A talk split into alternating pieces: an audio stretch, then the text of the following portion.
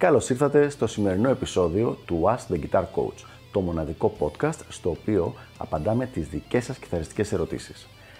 Αν ενδιαφέρεστε να εξελίξετε το παίξιμό σας στο maximum βαθμό, στείλτε μου ένα email στο email ioannis.ioannis.org για να σας ενημερώσω για τα πακέτα εκμάθησης κιθάρας του Elite Guitar Coaching.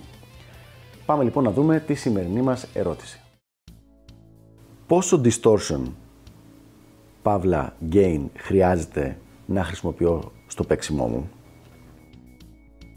Καλή ερώτηση, αλλά πάρα πάρα πολύ δύσκολο να απαντηθεί, γιατί εξαρτάται από πραγματικά ένα κάρο πράγματα. Θα κάνω ό,τι μπορώ να βοηθήσω, ελπίζω να βοηθήσω, πάμε να δούμε. Νούμερο 1. Το είδος της μουσικής που θες να παίξεις. Τελείως διαφορετικό gain χρειάζεται για να παίξεις κλασικό ας πούμε rock από ό,τι χρειάζεται για να παίξεις death metal. Οπότε δεν είναι ότι υπάρχει ένα σωστό επίπεδο gain γενικότερα για την ηλεκτρική κιθάρα, αλλά ανάλογα με το είδος μουσικής διαφοροποιείται το gain το οποίο χρησιμοποιούμε. Δεύτερο, ο ήχος ο οποίος έχεις στο μυαλό σου. Δηλαδή, σ' αρέσει ένας ήχος που έχει πάρα πολύ παραμόρφωση, που έχει πολύ sustain, αλλά είναι έτσι στενός και λίγο πιο τσιριχτός. Είναι τελείως διαφορετικό με κάποιον ο οποίος θέλει να έχει έναν ήχο που μοιάζει με απλά έναν ενισχυτή λαμπάτο που έχει ένα ελαφρύ overdrive. Είναι δηλαδή το τι ακούς στο κεφάλι σου, τι σου τραβάει την προσοχή, τι σε εκφράζει μουσικά. Και πάλι πολύ προσωπικό.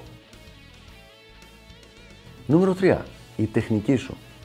Υπάρχουν κιθαρίστες που έχουν τόσο άρτια τεχνική που με οποιοδήποτε επίπεδο gain, πραγματικά ακόμα και με σχεδόν καθαρό ήχο, μπορούν να εκτελέσουν άψογα και να ακουστεί άψογα οποιαδήποτε τεχνική.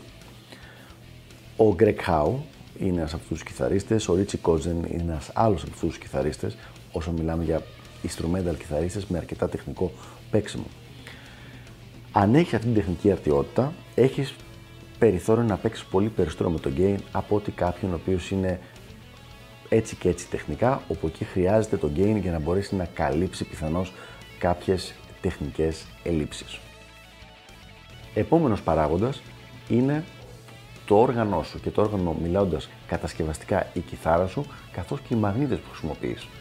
Ανάλογα με την κιθάρα που έχεις και τους μαγνήτες που έχει η κιθάρα σου πάνω, διαφοροποιείται το πόσο gain μπορεί να χρειάζεται να χρησιμοποιήσεις. Δηλαδή, αν έχεις ας πούμε active μαγνήτες και μια κιθάρα που να, είναι, να έχει πολύ υψηλό sustain, μπορείς να χρησιμοποιήσεις αρκετά λιγότερο gain από ότι κάποιον ο οποίος χρησιμοποιεί για παράδειγμα μια παραδοσιακή Stratocaster.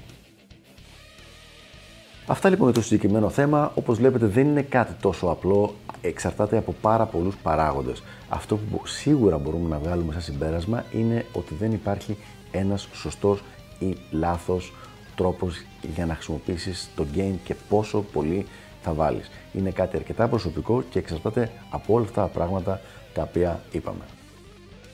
Ελπίζω λοιπόν να βοήθησα και τα λέμε στο επόμενο επεισόδιο του Ask the Guitar Coach. Γεια χαρά!